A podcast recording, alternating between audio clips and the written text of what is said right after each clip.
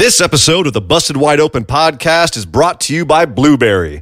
Blueberry offers the best media hosting, accurate listening stats, and their all-new PowerPress Deluxe sites, a no-setup WordPress website for your podcast with all the necessary links to share your show with the world built right in. If you currently produce a podcast and are looking for a better media host or looking to start a new one from scratch, head over to orbital jigsaw dot com forward slash B W O and sign up for the best media hosting and a PowerPress Deluxe site to get your first month absolutely free. That's orbital jigsaw dot com forward slash B W O, or just use the promo code B W O at checkout for your first month free. And with that said, enjoy the show. ¿Qué tal, amigos? Les habla el cero miedo de la lucha libre, Pentagon Junior, para mandar un saludo a todos mis amigos de este podcast. Y ya saben, puro cero miedo.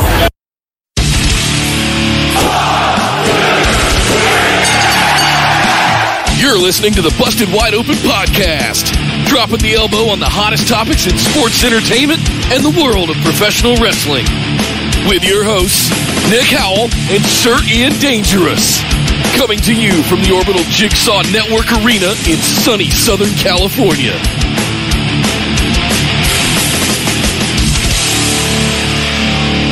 Welcome back to the Busted Wide Open podcast. Actually, this is our patron mailbag series, and this is episode number three. My name is Nick Howell. And I am Sir Ian Dangerous, and I'm very excited today, Nick, because we're going to get some more questions from our patrons, and we're going to answer them to the best of our ability, which is questionable considering that I'm still half asleep, even after doing yes. our regular show. But this will be, and I love doing this. This is always one of my favorite times of the week, is to get yes. the questions from our listeners, from the people who have gone to patreon dot com forward slash B W O and signed up to be one, on one of our tiers of Patreon and, and are interacting with us and helping us, and it's awesome, and I love yes. it. And thank you, guys. Yes. Thank you very much, and thanks for joining us here live on YouTube. For those of you in the chat, what is up, everybody? Thanks for coming back. I hope you enjoyed the main show, but uh, yes, thank you for joining us right here, youtube dot com slash bustedwideopen. If you're not joining us, you're missing out on some extra good times hanging out in the chat with us live every Tuesday at eight p.m. Eastern and every Saturday at three p.m. Eastern right here on our YouTube channel, live all the time for everything now that we are in this new era. So the industry's going through the shift. We're going through a shift, and part of that shift is this new dedicated series to what we used to call our listener questions, now known as the Patron Mailbag, where we're doing a weekly standalone show for all of the listener questions coming in from our patrons. And thank you guys for the feedback so far. We have absolutely loved it, and it sounds like you guys are loving this as well. Ian, we have a piles, piles, and piles of questions to get through today. Uh, it is very Excellent. good. Yes. Uh, we definitely want to make sure that we spend some time on these listener questions. It's part of the reason that we're breaking the series out on its own. So how about we just dive right in and get started? Uh, kicking things off with Jacob Uhas. With yeah. guys, with guys like David Starr and even in Chris Jericho, it seems like more people are including shoot elements into promos. At what point is it too much? On one hand, it adds to the story, but it can also take me away from it. What are mm. your thoughts there? I mm, that's tough because, you know, I, actually, I think that they started doing uh, having shoots in promos has been something that's been going on for a long time, and it's only increased as kayfabe has died. And obviously, the biggest, like the biggest modern one is C M Punk's pipe bomb. Sure, is the biggest, like, quote unquote shoot promo, but that's. It is something that has been used for a long time. Paul Heyman liked to turn to the camera and go, "That's a, and that's a shoot." Uh, I remember back when they were doing the E C W One Night Stands, he was trying to do shoot promos and stuff. Um, but yes, now they're getting to be more and more prevalent as people are trying to find the new level of meta kayfabe that needs to exist now uh, in this world of ubiquitous cameras and, you know, blurring, like the, the lines are no longer social blurred, media. Like, Yeah. social media, everything else. Um, so for me, it's uh, the way I would describe this is kind of like, what's the, uh, it was a Supreme Court justice. Um, uh, it was Potter Stewart in nineteen sixty-four when he was, it was a, a case about uh, obscenity. And he said he was, his definition of obscenity was, "I'll know it when I see it." And that's pretty much my definition for when a shoot promo goes too far. Is sometimes you can just, you know, go completely off the rails and it's awesome. and other times you can go the same amount of distance into shoot territory, and I'm like, oh, no, shut up, no. It's just in the delivery. It really is. You know, you can have a, a feud between Cena and Rock, and they get they get really shooty on each other, and it's entertaining and as hell, or, or C M Punk and Rock. But then you turn around and Roman Reigns and Cena, and it's just awful, and they do the same kind of things, right? Same kind of fourth wall breaking. So, right. So that's really that's really my metric for it is I'll know it when I see it. It's really got to be – it really depends entirely on the promo, who's doing it, how they're doing it, what they're doing it about. I can't just say, well, it has to have these factors or it has to it can't have these factors for it to work or not work. So yeah, that's my response to it. I don't know. Do you do you have a different one? No, no, it's it's mostly in line with yours. I look at the difference between, uh, like you mentioned, Punk and Rock, you know, or is is some of the older ones between, you know, Stone Cold and Mister McMahon. You know, they would they would jab at each other quite a bit. So I, I those were entertaining as hell, and frankly, it's one of the things that put Stone Cold on the map. It was was the thing, the very things that you're calling out. What was him taking jabs like that? So. Yeah, I think there's certain... You know when it's cringy. You know when you're going, uh, uh, I don't believe it. Was that scripted? Is that coming from the heart? Those kinds of questions that you ask yourself instinctively uh, are when you know that it's it's probably a little bit over the line or maybe not not apropos for what they're doing in this this this back and forth that they're doing. So yeah, I I, I don't know. I, at what point is it too much? I, that's going to be different for every single person, Jacob. I, that's that's my answer to you. That is a completely subjective kind of feeling. Mm. Some people really like that stuff. Uh, some people are a little more eh, cringy kind of stuff. I think Ian and I share the same kind of perspective on it. Sometimes it works with the right talent, with the right people, with the right hand working the mic, but with the with the wrong person, it can be awful. So.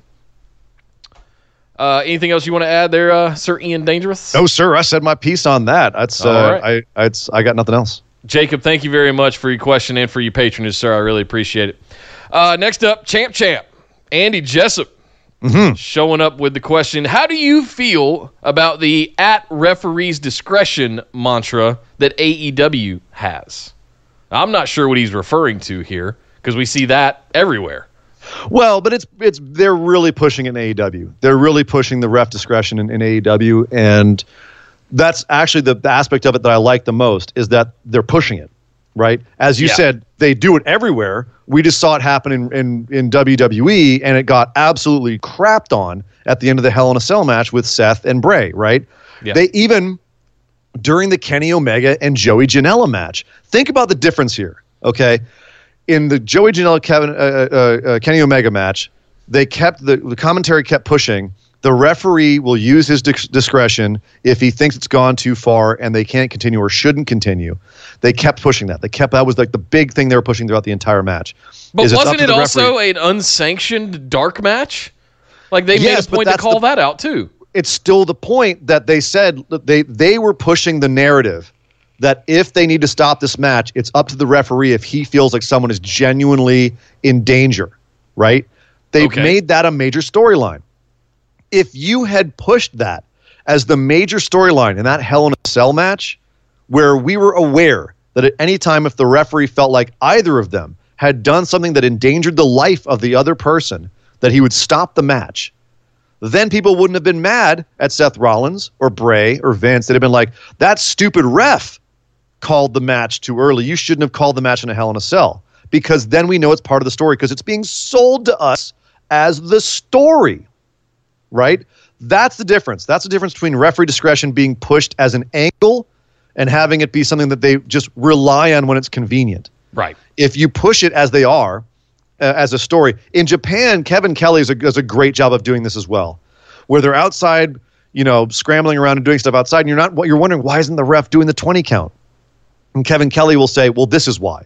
And he'll do like kind of that William Regal kayfabe explanation of why that's the case. Right. That's all it is. It's a kayfabe explanation why things are happening that really shouldn't happen, but okay, we'll let it go because referee discretion. Should it be used all the time? Absolutely not. It could be a crutch that can be fallen back on way too quickly, way too easily, and people will get sick of it.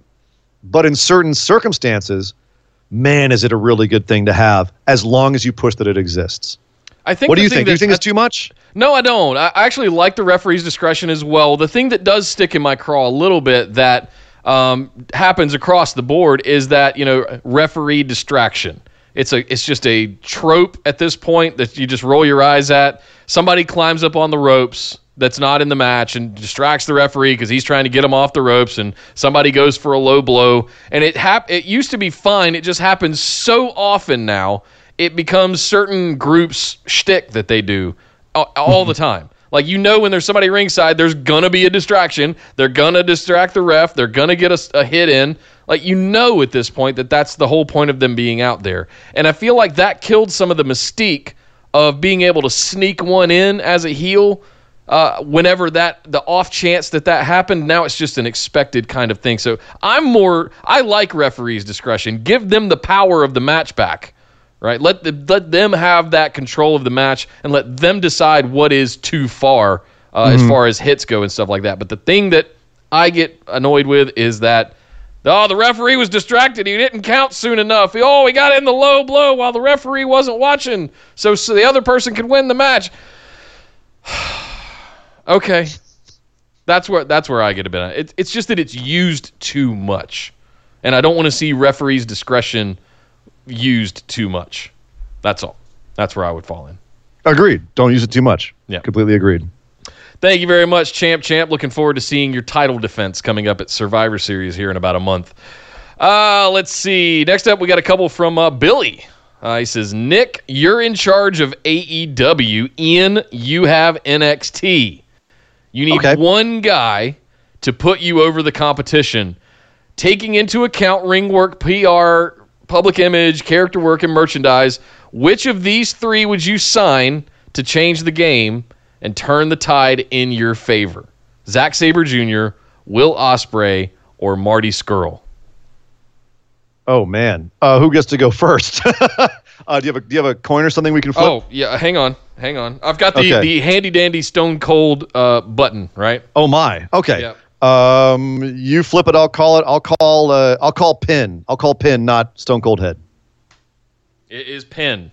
Yeah, Will Ospreay, all day yep. long. Not even a question. Not even a pause. Will Ospreay for N X T Will especially. Ospreay, I one hundred percent agree with you. Give him to me. Either one. Either one. Will Ospreay all day long. I love me some Marty Scurll. Y'all know Marty Scurll is my boy. And Zack Sabre Junior is a world-class talent.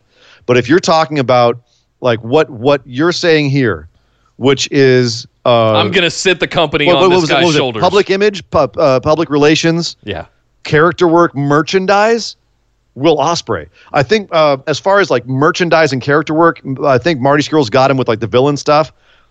The villain stuff is... that's you're going to get the merchandise, Nick. But I, I think that Ospreay is... if he were not in Japan and you were in a company where you could just let him go, forget it. That guy is, is a top star. Yeah. If not the top star. Uh, I'm going to make an argument for Marty Scurll, basically just what you said. Um, he's got the following. He's got the fan base. It's built in.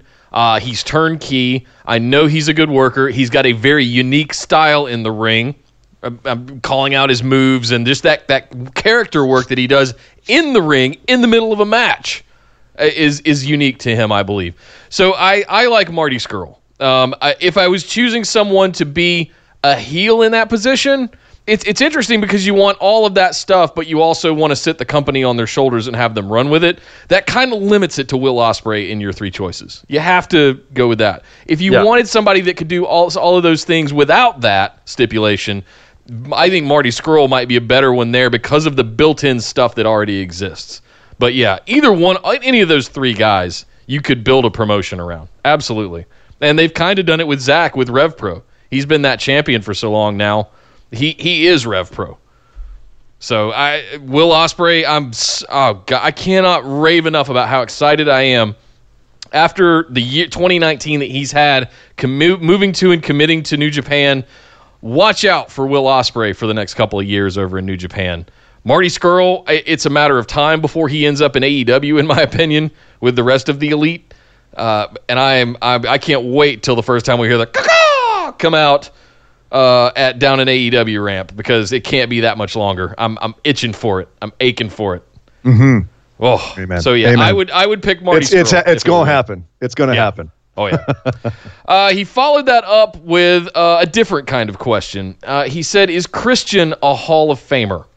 Clearly, he gets in as a tag team with Edge someday. But what about as a singles wrestler? Does That's he get right. the call They're not to in the as hall? A tag team yet. Whole, I'm right. sorry, I had to stop right there.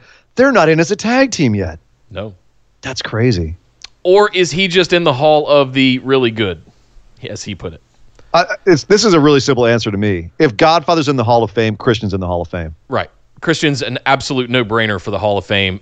In my opinion. It's not if, it's when.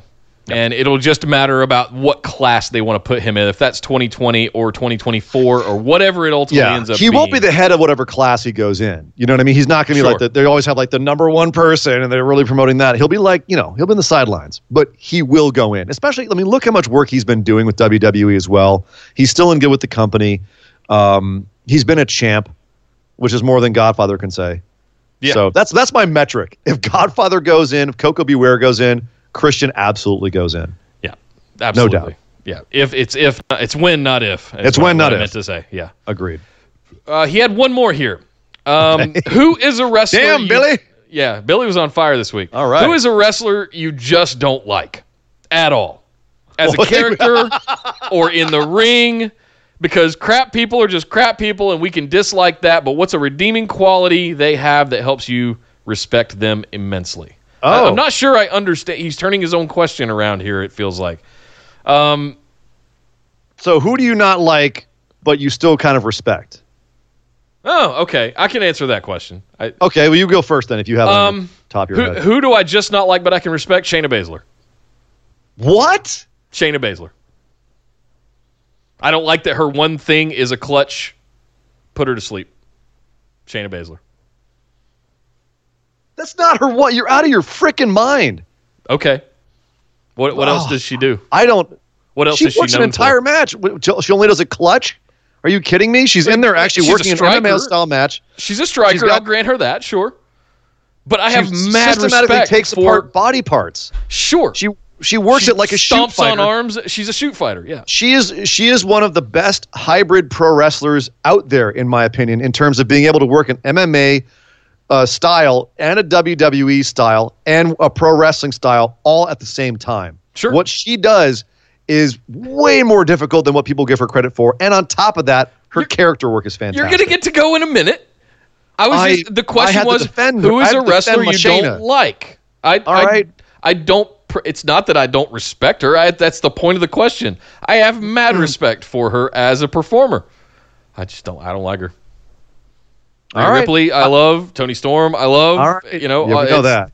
You know, as a character in the ring, I, uh, but I have mad respect for her abilities, for her title reign, for all of those kinds of things. So yeah, uh, that that would probably that's the first one that that popped up in my head when I when I heard when I read that question.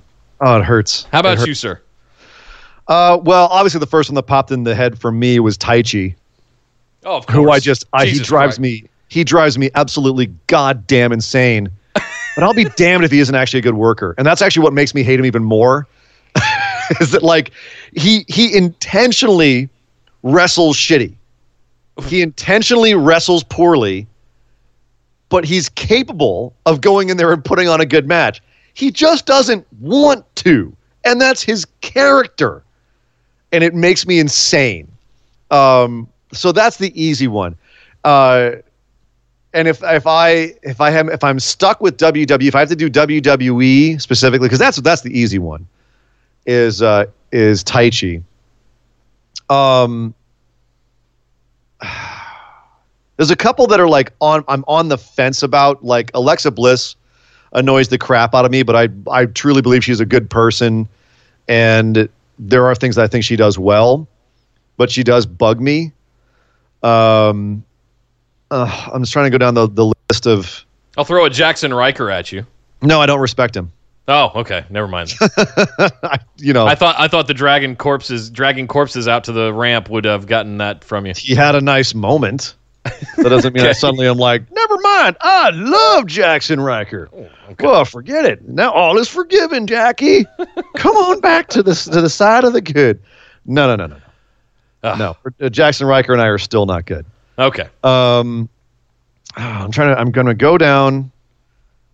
I'm trying to go down the W W E roster and think if there's anyone that like I just don't.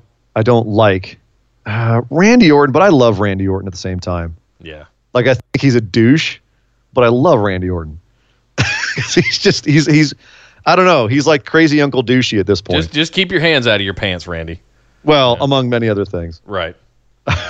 Watch the N-word when you're when you're streaming your game. Yeah, come on, dude. Come on, man. Oh, that was a gimme. Uh, damn, who do I not like on W W E? Mojo Rawley? No, because I, I I feel sorry for Mojo Rawley. Hmm. You know, I, it's not even a respect. It's just I feel bad for him. Yeah. I'm with you there. Uh, who do I not like? Uh, yeah, I got nothing. I, I got to stick with Taichi. Like, everyone, I on some level, like, I kind of either like them or feel for them. Even Corbin. You know what I mean? Yeah. Like, Corbin's a great heel, and, you know, he drives me nuts, but I know that's his job, and I think he's good at it. Yeah, you got to respect the gimmick, too. You know? There really isn't anyone who gets under... Okay. Uh, I was going to say Stephanie McMahon, but like she... Uh, maybe Stephanie McMahon, but she really does bug me so much. She might be the only person that I genuinely have heel heat for that I have a difficult time thinking my way out of. Does that make sense? Like, yeah. I genuinely have a hard time appreciating or liking her outside of her heel character. Because I genuinely don't know where it ends.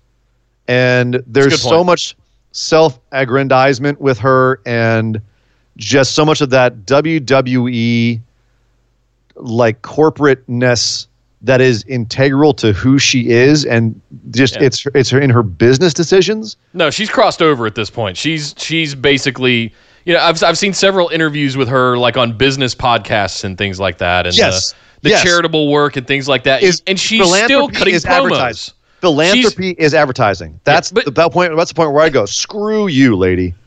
She's still cutting right? promos on these podcasts a lot of times. Right. And she, she does talk pretty well about the dynamic between the on-screen character uh, and the, the executive behind the scenes. But she's still describing herself but, as if she's... Stephanie McMahon, Missus Hunter Hearst Helmsley. Helmsley. Yeah, I, I really wonder, like, there's, I mean, there has to be. I've seen enough pictures of her backstage with people where she's out of character, and you can see that she's a genuinely good person in her eyes. Of course, yeah. You know, and, like, people speak well of her and all the rest. It's like, there's there's no, like, stories out there like J B L or something where, like, you know, if you're a dick, it will out at some right. point. And I haven't heard that she's been a terrible person to people, but at the same time, god damn it, she drives me nuts. And she's she's literally one of the only people, like, even Taichi I can see around his gimmick. Yeah, you know what I mean? If I even think for a couple, I'm like, all right all right I, I have a really hard time thinking around Stephanie McMahon's gimmick. She makes it really hard for me. So maybe, but at the end of the day, like, I don't genuinely hate her, because at the end of the day I go, no no no most of this is a work. It is. I'm getting worked. I do respect a lot of the stuff that she does. God damn it. Yeah.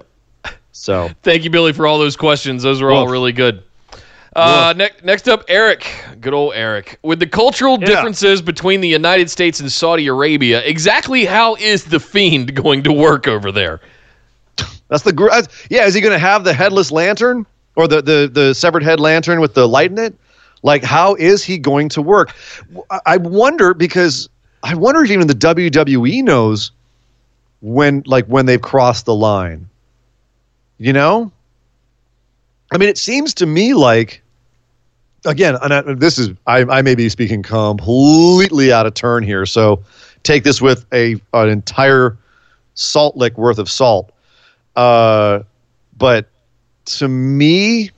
I would imagine there's less of a problem with violence and horrific imagery in Saudi Arabia than there is with sexuality. You show Carmella in a leotard, wildly offensive and socially Riots. inappropriate. Yeah. But but yeah, the carrying a headless lantern in the land of beheadings, maybe not so much. Yeah. Uh, but again, I'm not, I don't live in Saudi Arabia. I've never been to Saudi Arabia. I I know very few people from Saudi Arabia, and the ones I do know, I don't know if they've lived there long enough to really give me an answer on this. If anyone's listening to us in Saudi Arabia, on the off chance, let us know. Like, will that, is that a problem? Would that be considered a problem? Yeah, I'd love uh, to know. Yeah, I honestly, Eric, this is a great question, largely because I don't freak, I don't have any idea. Yeah. I don't know how they're going to make him work over there, or if they're going to be try to be sensitive, or if they're just going to be like, screw it, we're just going to do the gimmick and deal with the backlash. Yeah. Um, but that is really the question, and the violence too. Like, you know, Seth was coughing up blood at the end of Hell in a Cell.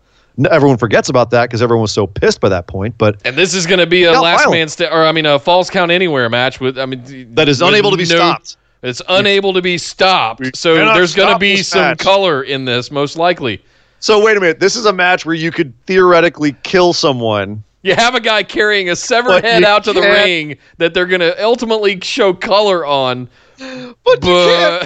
You can't. But Hell in a Cell, you can't try to kill someone, but you could have a last man st- or you could have a false count anywhere match where you could try to kill somebody. That's fine, as long as you have a Hell in a Cell match that we stopped because you tried to kill somebody and oh. we got mad at you. But then the fans got mad, so now we're going to let you actually try to kill somebody in a false count anywhere match. ah! Ah! Hashtag W W Logic. You couldn't. Sh- oh. You couldn't. You couldn't make this shit up, man. Oh. It's, it's so good. I'm way too far from my bottle of whiskey right now. Oh, uh, God. Esme said, love how we only see Mansoor at Crown Jewel. Does he even work at W W E? Yeah, he uh, jobbed He jobbed yeah. to somebody. Uh, yeah. It was in N X T, wasn't it?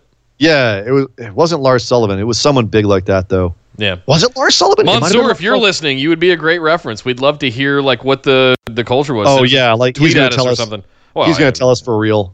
Right. He's a company man through and yeah, through. That's true. Eric, good question, man. I, that that could be talked about ad nauseum. Ad, I, I got to find out uh, who not, uh, Mansoor faced in N X T now. I'm I'm dying to know. uh, uh, next up, we got. Uh, Leon- oh, is it Jack? It was Jackson Riker. Oh, that's right. Yeah, it yeah, was yeah, Jackson yeah. Riker. There you go, dude.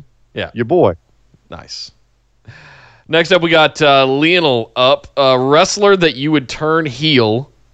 How? And what would be their heel gimmick? He said for him, it's Apollo Crews. Have him absolutely smash some guys. Give him a character outside of Smiley Hench, athletic black guy. Thanks, guys. Like always, like always, good freaking show. Oh, that's... that's Smiley too, that's, Hench, athletic black guy. That's too good. Yep. Who would I turn heel? Well, they've ruined mine already with what they've done with Robert Roode, porn stash. Um, yeah. I, I, you guys that have been listening long enough know that as soon as he got called up, I was blown away that they made him a face out of the gate. Yeah, and it never made him. sense. And I've been saying Dick heel in a suit for Bobby Roode. Yeah. I mean, his N X T championship run was fantastic. The way that he was just it that was really just good. corporate schmarmy heel. Oh, I loved it. We haven't had a good one of those in a really long time. You hated Roderick Strong at the time, and he was the face against Bobby Roode, and he was a great face against Bobby Roode. Oh. You just didn't like his promos, but you loved him as a face against Robert Roode, Bobby Roode. Yeah, yeah. I don't know. Current roster right now, I'd have to think about that. Do you have one right off the top of your head? I don't, because everyone that I would want to be heel is already a heel. I don't necessarily like what they're doing with all of the heels that are heels, but I'm trying to think of anyone who is a face right now that I'm like, man, that person would be so much better off as a heel. And I'm just thinking about main roster. Honestly, um, I mean, if I use my fantasy booking that I wrote, Big E would be an option there. Um, yeah, to, to break Big up e, the New know? Day. But then, but that's but that's kind of ripping off uh, his idea of uh, you know, black hench dude yeah, going true. heel. But I don't know. That's I didn't. Yeah. Big E would be a great Big E would be a great heel. I just. Um, Take him back to his goon character when he was uh, beside he, Dolph Ziggler. You know, he's one of the few guys who I feel as a face has more character than he would have as a heel. Like, so many people become heels so they can show off more character and have more fun. I think Big E would be less fun and have less character as a heel. And that's Probably crazy. Right. Yeah. That's crazy. Um, Uh, I'm trying to go through all of the rosters in my head. People that are currently face that should be heel. Uh, Esme Everybody, in the chat also said Big E. Mustafa Ali, she said. No, Mustafa should be a face. Yeah, I really abs- do believe yeah, he should he, be. He is. You can pull the chicken breast right off it's his face. Too, he, also, there's been too many uh, Middle Eastern heels in the past, and you know it would turn into a foreign heel gimmick Foreigner way too stuff, quickly. Yeah. Absolutely keep him face. He should be a career face, in my opinion. Um, I mean, I'd have to go all the way to Japan to think of someone who I want to turn I want to turn heel, and that's Yoshi-Hashi. Because that guy, give him frickin' something. He's he is the most boring pro wrestler who gets title shots in any promotion. This guy gets title shot after title shot, and he is about as exciting as cardboard on wheat bread. He's terrible. Ew. Uh, but if you gave him a really vicious heel persona, I think he might become interesting. Yeah. And I, I, I, off the top of my head, across all brands, he's the only one I can think of who should be a heel. Velveteen Dream is fine being a tweener. Yeah, I can't think of anybody else. J- Yoshi-Hashi. There's my answer. Yoshi-Hashi. Make him a heel. Uh, make him an underhanded, vicious heel. Uh, you know, and and maybe Evil too. Evil should be evil, and he's not. He's a good guy. It makes no sense. Yeah, I got to go to Japan for it. When it does happen. Yeah. Awesome question. Thank you very much, Lionel. Um, and uh, thanks for the shout out. Appreciate it. Uh, Will James next up. Uh, how would you both feel if the match at C J or Crown Jewel between Seth uh-huh. and The Fiend never actually ends? He goes on to say they have to do something with the match, unable to be stopped. So what yeah. if we get a beat down by The Fiend who just leaves, and in the coming weeks there continues to be brawls to try and end the match? Is that going to be worse or better uh-huh. than what you expect to actually happen? So kind of like, uh, kind of like Curtis Axel never actually going over the rope at Royal Rumble and right. uh, Axel Mania going on for months and months. Yeah, kind of like that. Only the you top know, I, card. I, I, I still have not stopped thinking. Let me go first on this one. I still okay. have not stopped thinking about the Hell in a Cell match. Even last night, I went to shout out to Robbie and everybody. Uh, I, Even last night, when we were standing in line for Halloween attractions, we went through a, to a haunted forest thing right here in Raleigh.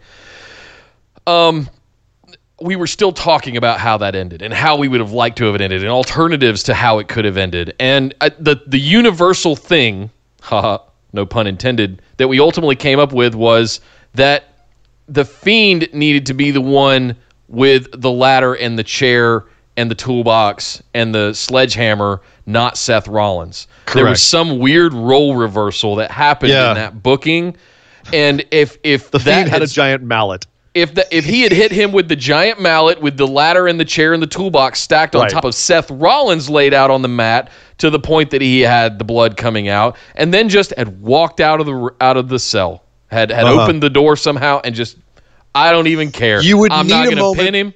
You know, just walk You out. Would need that moment where he actually picked up the title, looked at it, and dropped it as a way to physically sure. show, I don't care about the title. If he just walked out, people would be booing and be like, what are you doing? You need to have that moment. And this is the same thing for the Saudi Arabia show. Or he sets it on fire or destroys it or something like that. Yeah. Right? Oh, man. You know, one of the greatest um, title moments, and and uh, man, you know, Lucha Underground has been on my mind a lot lately because there was so much potential there, and so many of the people from that show are now doing other things. But man, for a while there, that was the best wrestling show on T V. Yeah. Do you remember in the first season they bring out the the inaugural belt, and it's a little kind of crappy looking piece of crap, you know, but it's it's a belt. All right, fine. We've seen worse. Cough, cough. Cruiserweight Championship. Cough, cough. Um, but they bring it out, and for a few weeks, that's the championship belt, and everyone's trying to get it, and, and Ricochet ultimately wins it, I believe.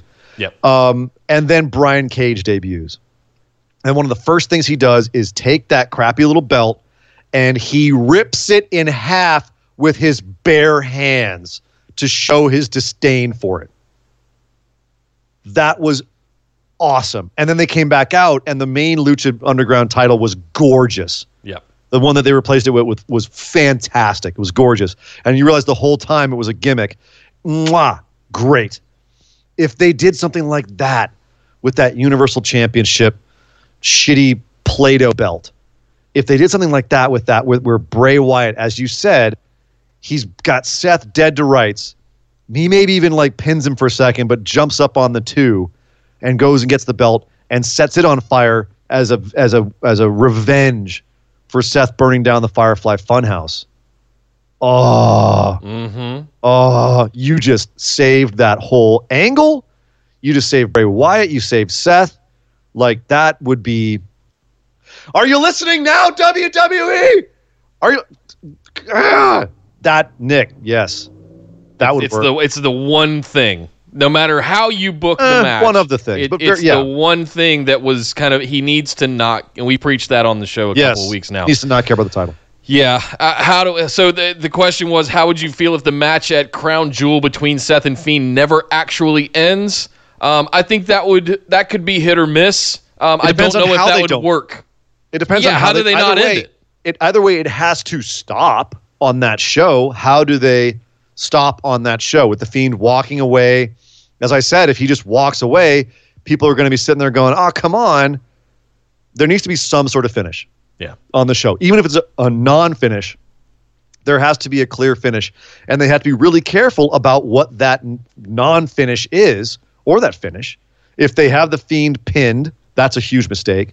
If they have Seth fit pinned and the Fiend becomes the champion, that's dangerous. We've talked about how yeah. dangerous it, dangerous it is to strap the Fiend this early. Um, and if they have a non-finish, if there's if there's no outcome to the match, then you got to be really careful about what that's going to be. The story has to be told really well, which they didn't tell. They didn't do well at Hell in a Cell. Which we the already know they're going to continue the story where they're going to have another match, a yeah. steel cage match, right in uh, at, in New York. Well, we already know coming up on November fourth. Nothing important is going to happen at Crown Jewel. Nothing right. important ever happens at Crown Jewel. And if this is the one where they suddenly like you know change a title or something, then people might care more next time. But that but they shouldn't have it be the place where titles change hands. No. Because people will then get pissed off. Oh, not only are you taking the Saudi blood money and putting on this big old WrestleMania caliber show for them, uh, but then you're also having major events happen there, and all of us here who don't want to watch this show are now, you know, you're screwing people over here again. Yeah. You're pissing on your fans in the U S again. Yeah. So, yeah, they're, I man, they have really... got themselves into a corner on a lot of yep. things right now. And it's not the time they want to be doing that. You just started on Fox. Come in with a good impression. Come in with happy fans. Not fans that are within one week you've pissed off over and over. Kofi getting squashed. Your main event angles going all the M M As. uh, oh my God. On your debut show, you're pissing off your fans. You're you're you're promoting people that are going to be in the show, and then you don't have them show up. You're you're baiting and switching them for the for the first show. You're squashing your babyface champ, your fan favorite champ, on the first show for a guy that no one's really excited about seeing except for casuals. Uh, you, and then you have a pay per view where you piss off your fans immensely at the end of the first pay per view. What are you doing? And then the next thing you do is is is the Saudi show. Right. Oh my God. And then you and you botched the, the draft. The draft isn't exciting. Ugh. Let's let's also not overlook the fact that the Fiend was just drafted to SmackDown, but somehow Seth, and Seth Rollins is on Raw. So now all of a sudden the wild card rule is back. Still and we're still having matches for it on on on on. I guess it's the following Monday on Raw, November fourth. So now the Fiend's coming to Raw to get I, the let, Raw let championship, even though he's on Smack. Ah! I, Let me be clear. I want W W E to succeed. I want them to be good. I want them to be better. Yes. Right now, they're killing me. They're killing me right now. They've been running so long without any kind of check or accountability or anything that they're just they're just making it up as they go. That's my that's my sentiment. And I feel like that they're on a bigger stage now with the introduction of A E W to the scene, with the introduction of a whole cast of people that have been killing it over mm-hmm. in Japan for the last couple of years are now on the scene in North America as well, and a big, big spotlight is on them. And this, uh, this way that you can just wing it and hotshot it like you've, like you've been doing for the last decade and still be successful, I think there's going to be a lesson learned here real quick. And I think Hell in a Cell might be that first moment when your top babyface in the company is getting booed out of the building. Oof. Oof. So uh, they got to fix a lot of stuff here, and it ain't just about look the the the whole Fiend and Seth Rollins thing right now is just the open wound that everybody is seeing. There's a, there's a lot of stuff going on under that that is that also needs to be fixed. Yeah, and I want to love them. I have loved them my entire life. Sure. And I have, I'm skeptically skeptically optimistic that they'll since, pull since, it since off. Since day one. You know, yeah. Esmeralda is in the chat right here, and she says, who's the bigger fool, them for doing all this or us for watching? And here's my answer to that is, yeah, and, and, and we, I think uh, Andy Jessup uh, last week had a question where he said, um, talk me off the ledge. I'm getting sick of W W E. And I, my response was, I'm not going to talk you off the ledge. If yeah. it's getting so bad you can't watch it, I don't blame you. Stop watching. The only way they're going to change is if people hit them in their wallet and stop watching. I'm not going to stop watching, Nick, because we do this show. Yeah. But as I said last week, I would probably just be watching N X T and A E W and New Japan. I wouldn't be watching main roster at this point if we weren't doing this show where it's our job to watch it. And yeah. so partly I want them to get better because it's our job and I want to watch better T V, but it's partly, as you said, I, and this is why a lot of people still stick around with W W E, is the history, the nostalgia. You know, it, it, we we want them to be better because they're they're kind of part of our upbringing or childhood or whatever. Whatever your reasoning is for sticking around W W E. And some people like it. Some people like this form of entertainment, and that's fair too. It's okay yeah. if you're watching this and you go, eh, I don't like some of the stuff they're doing, but they're doing enough that's entertaining me that I don't care, that I'm fine with, or I watch it because my kids like it. Whatever your reason is, if you're still watching W W E, it's okay. Yeah. That's fine if you're still watching it. If you feel like an idiot and you're sticking around with your optimism, that's fine too. It's sure. all it's all fine. It, it you know, but at the end of the day, I'm if I'm watching it and I'm frustrated, there's a reason to be frustrated, and there's a reason I want them to get better. And I want them to True. do better because they can be better. There's so many ways they could fix this, and there are obvious ways that they could fix this. Yeah. Great question, Will. I feel like we could talk about that one again ad nauseum. You guys are asking some great questions today. Thank you for all these. Uh, let's see. Josh is up next. Who are your early predictions? Oh, I like this one. I love doing this stuff. Who are your early predictions for the Royal Rumble winners, and who do you think would benefit the oh, most God. from winning it? I have mine picked already. Of course you do. Nick's already booked five years in advance in W W E, man. You would think- in my head, I haven't written it all yet. You guys are going to get oh, part two, which is the second no. half of the year coming up. I'm thinking December, maybe January. We're going to have the second half of the, the year Royal Rumble after the year is already done. Yeah, we're going to go from up to we went up to Hell in a Cell. Uh, we just had that pay per view this month. A little different than now how you got to get it. the back half. A little different than how you. It had worked it. out a little bit different. Yeah.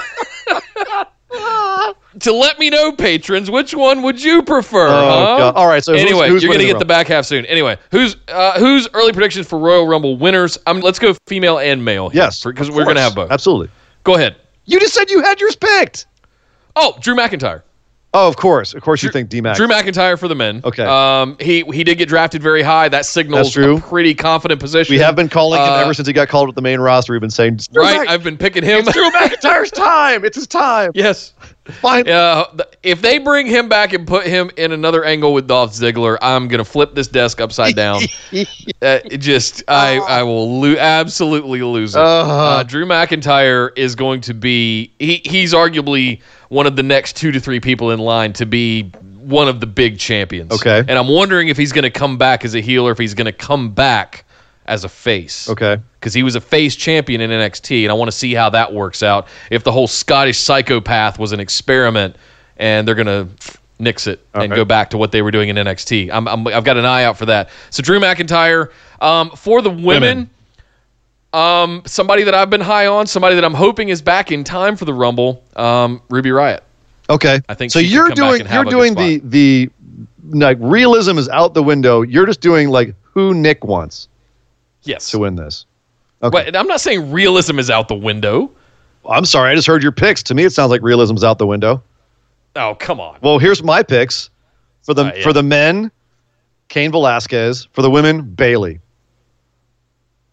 Bayley's the champ. She won't be the champ by then. That could be okay. That's a different thing to debate, but okay. You or think actually, Bayley right now, maybe not Bayley. Sasha Banks. I'm just looking at Bayley's push right now and saying that they need to make her legit. But Sasha, one of the four horsewomen, one of the four horsewomen is going to win the female Royal Rumble. That's fair. Okay. All right. Um, it might be Charlotte because Becky's already won one. It might be. I mean, Charlotte would be. I just. I think if I'm being realistic, it's probably Charlotte because they they have to put that accolade on her at some point because it's Charlotte. So it may be it may be Charlotte, or they may swerve us and give it to Sasha or Bayley. But it's going to be one of the four horsewomen. Um, mm. As far as the men, Cain Velasquez.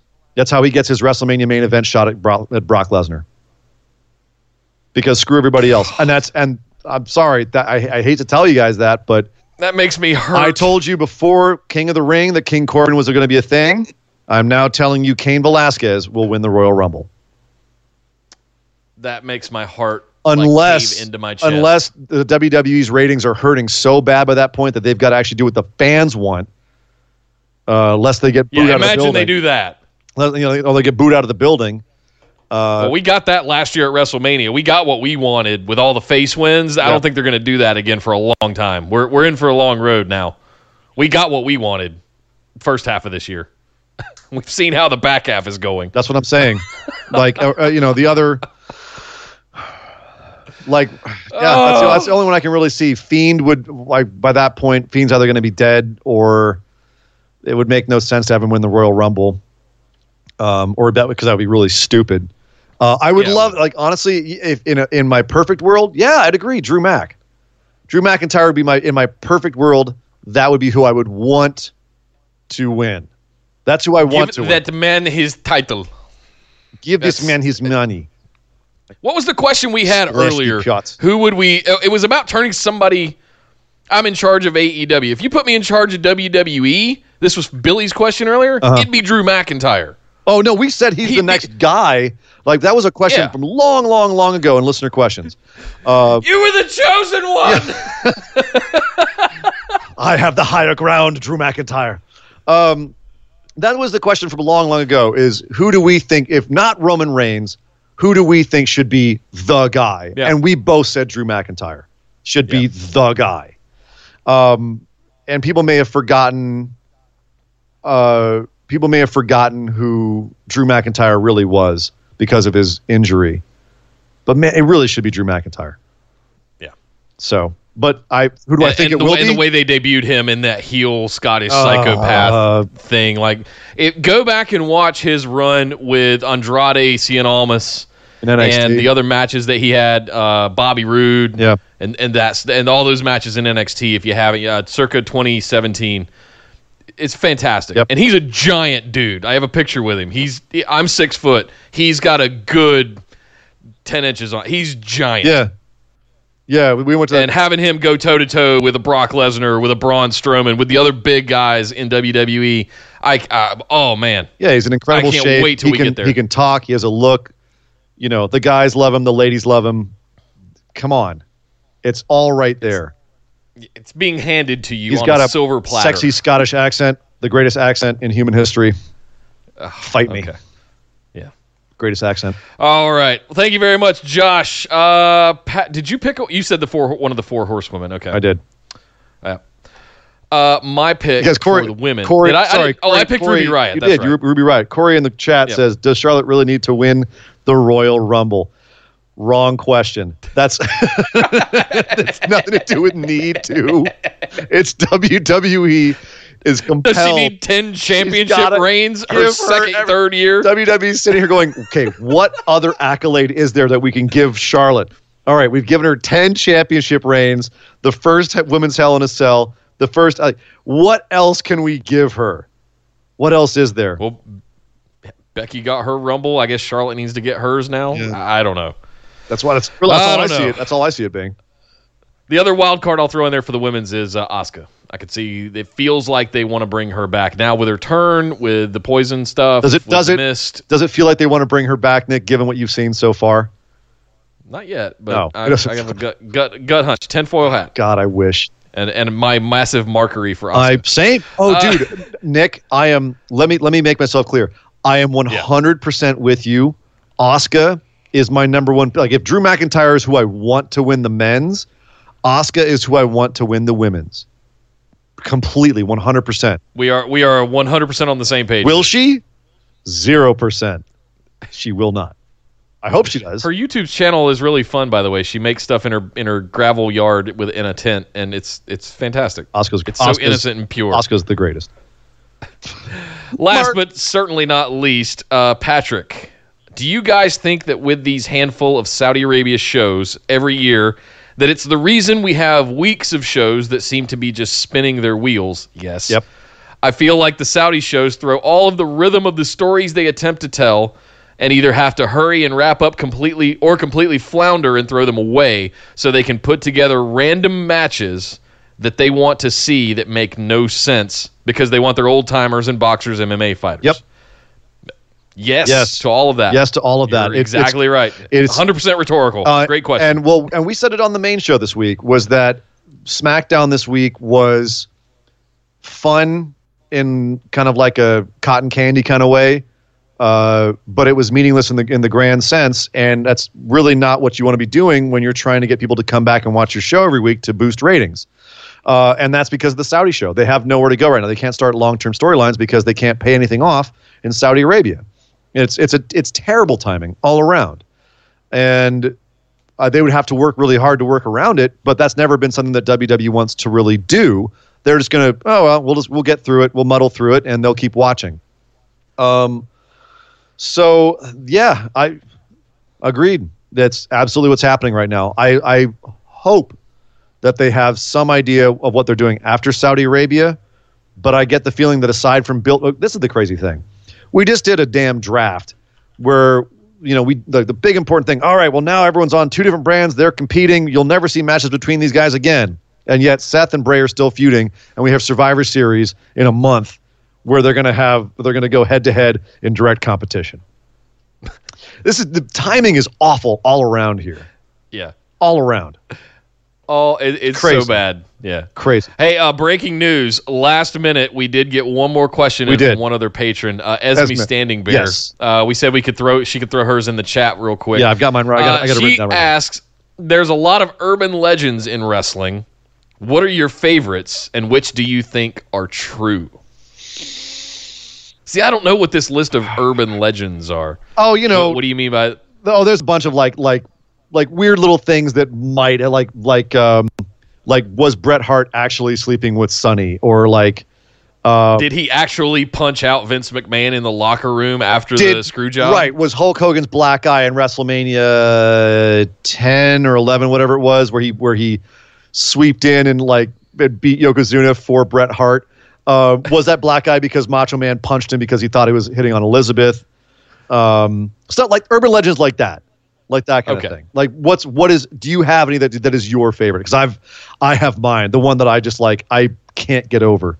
I can't I can't stop thinking about. Well, I can I stop I've about. heard several different retellings of the screw job and what happened immediately afterwards. Anywhere from Shawn Michaels being just completely beside himself, bawling like a baby, right, uh, to.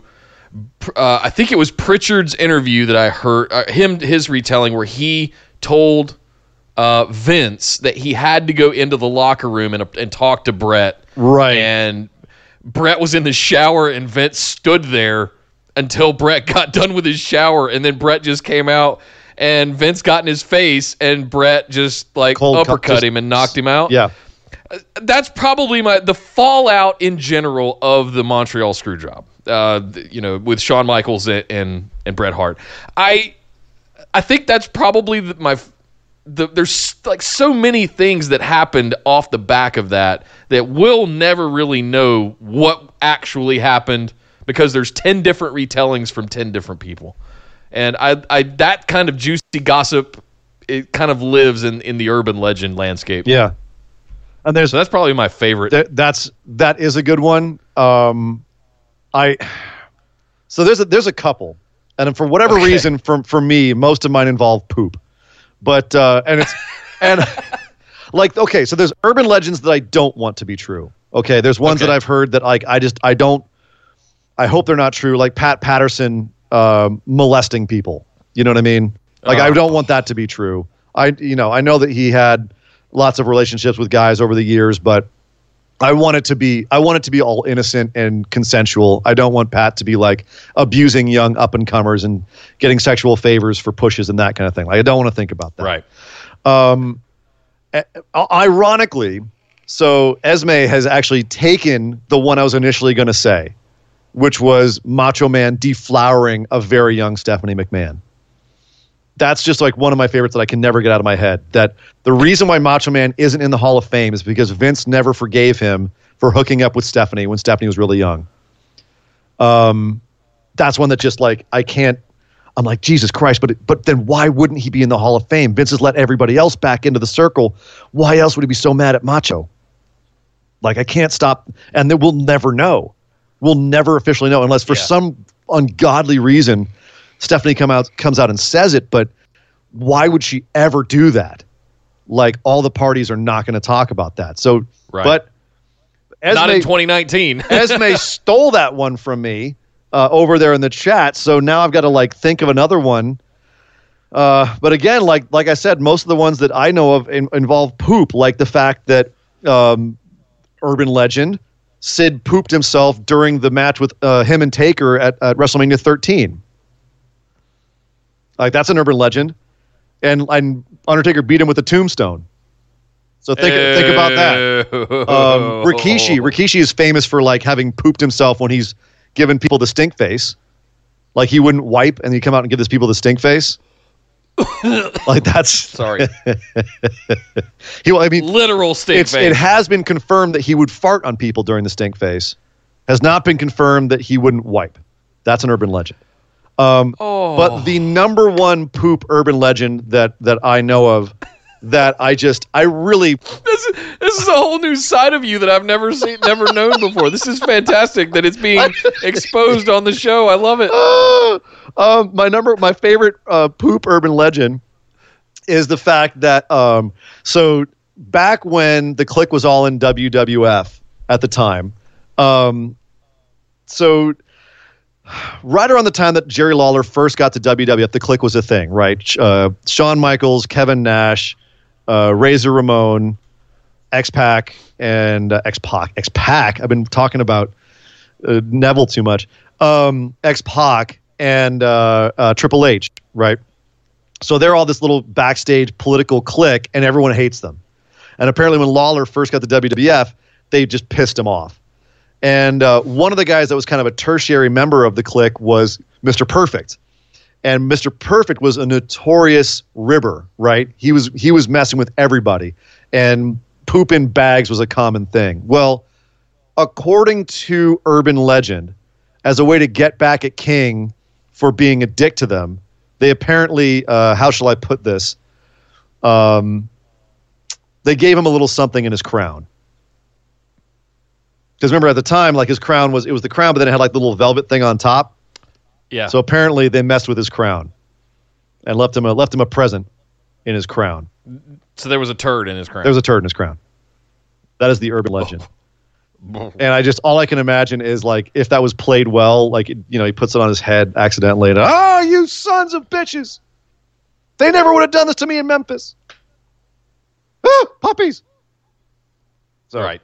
Uh, yeah, there you go. That's a bunch of urban legends for you. since, since you brought up the, since you brought up the Stephanie one, I'll throw in the one of my favorite storylines that I've said here on the show is the whole, did Triple H really marry Stephanie in uh, in Vegas out from under Test? Was all of that just a thing? Right. You know, I don't know if that's even urban legend anymore, but it is one of my favorite uh, kind of storylines that they've used in the past. She does not have a good history in the W W E. Jericho tearing her down, Rock tearing her down, all of that yeah. stuff. So, yeah. I also love the I love the uh, urban legends where like who got into a legit fight with who and who knocked who out. You know what I mean? Like uh, yeah. the one where uh, Goldberg and Jericho got into it, and Jericho got Goldberg in a headlock and took him down. Um, the one that I think has been confirmed where Kurt Angle beat uh, Brock Lesnar in a shoot wrestling match. Backstage, um, Norman Smiley getting into a fight with uh, with Steiner and knocking him out. Right. Uh, the one that also has been confirmed where uh, um, Sid Vicious stabbed, I think it was Arn Anderson, like a ton of times in a hotel. The stuff like that.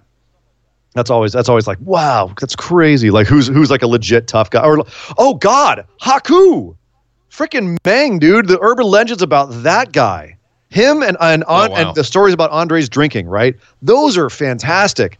I could, I, dude, I could do a whole show just on like Meng, Haku horror stories, like the stuff that he's done in legit fights. Right. You you mentioned Andre the Giant, like his like his whole documentary was like Rick or no, what was it? Um. No, it was the Ric Flair thirty for thirty thing. How many how many urban legends do we have about Ric Flair out drinking with people? Yeah.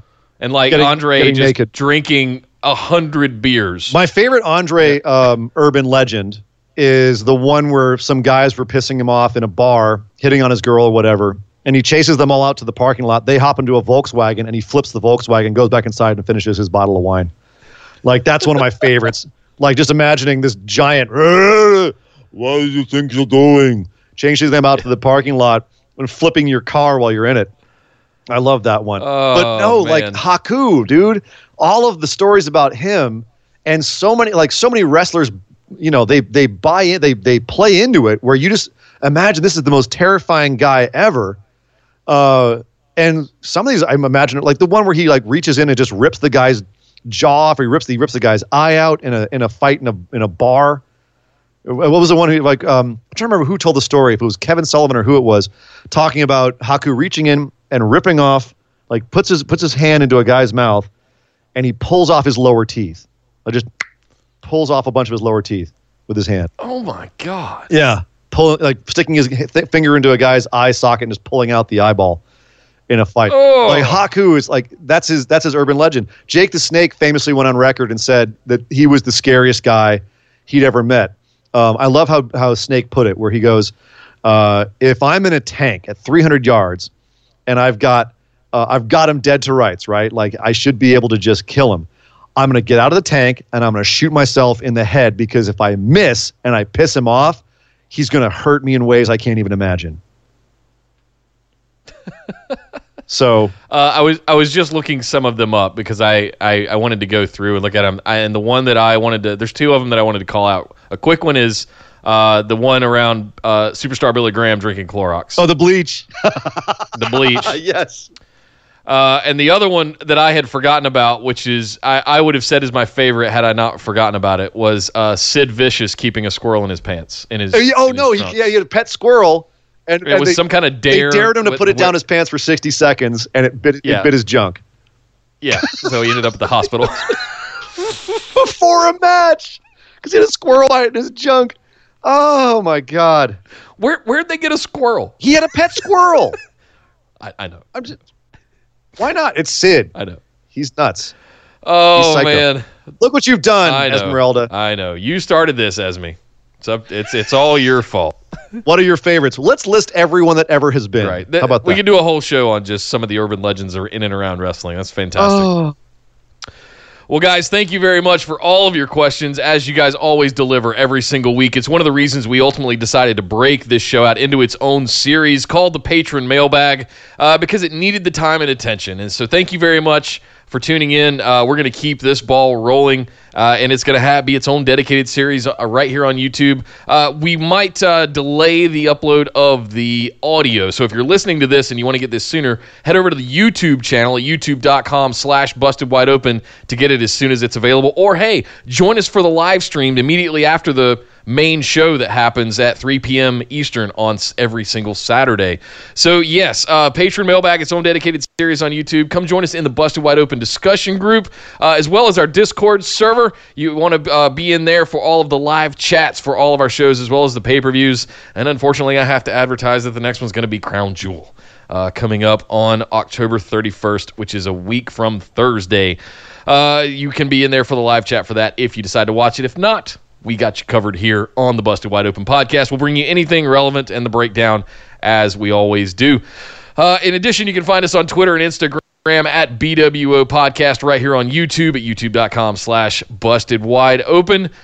and, of course, our patrons. You guys that send in the questions that make this whole series possible, yes. Thank you very much for your patronage and for your support thank of this you, show. Thank you, guys. And if you want to get in on some of that and be able to ask your own questions every single week for just five dollars a month, you can head over to patreon.com slash BWO or find the link down in the description below. Sign up for one of those awesome reward tiers. Uh, you get access to bonus episodes, show notes, the ability to ask listener questions, Skype calls with Sir Nick and Sir Ian Dangerous uh, once a month. They're fantastic. Up at the fifty dollars tier, there's all kinds of good rewards for you over at patreon.com slash BWO. But my name is Nick Howell. You can find me on Twitter at Data Center Dude. And I am Sir Ian Dangerous. You can find me on Twitter at Sir Ian Dangerous. But by God, would somebody stop the damn match?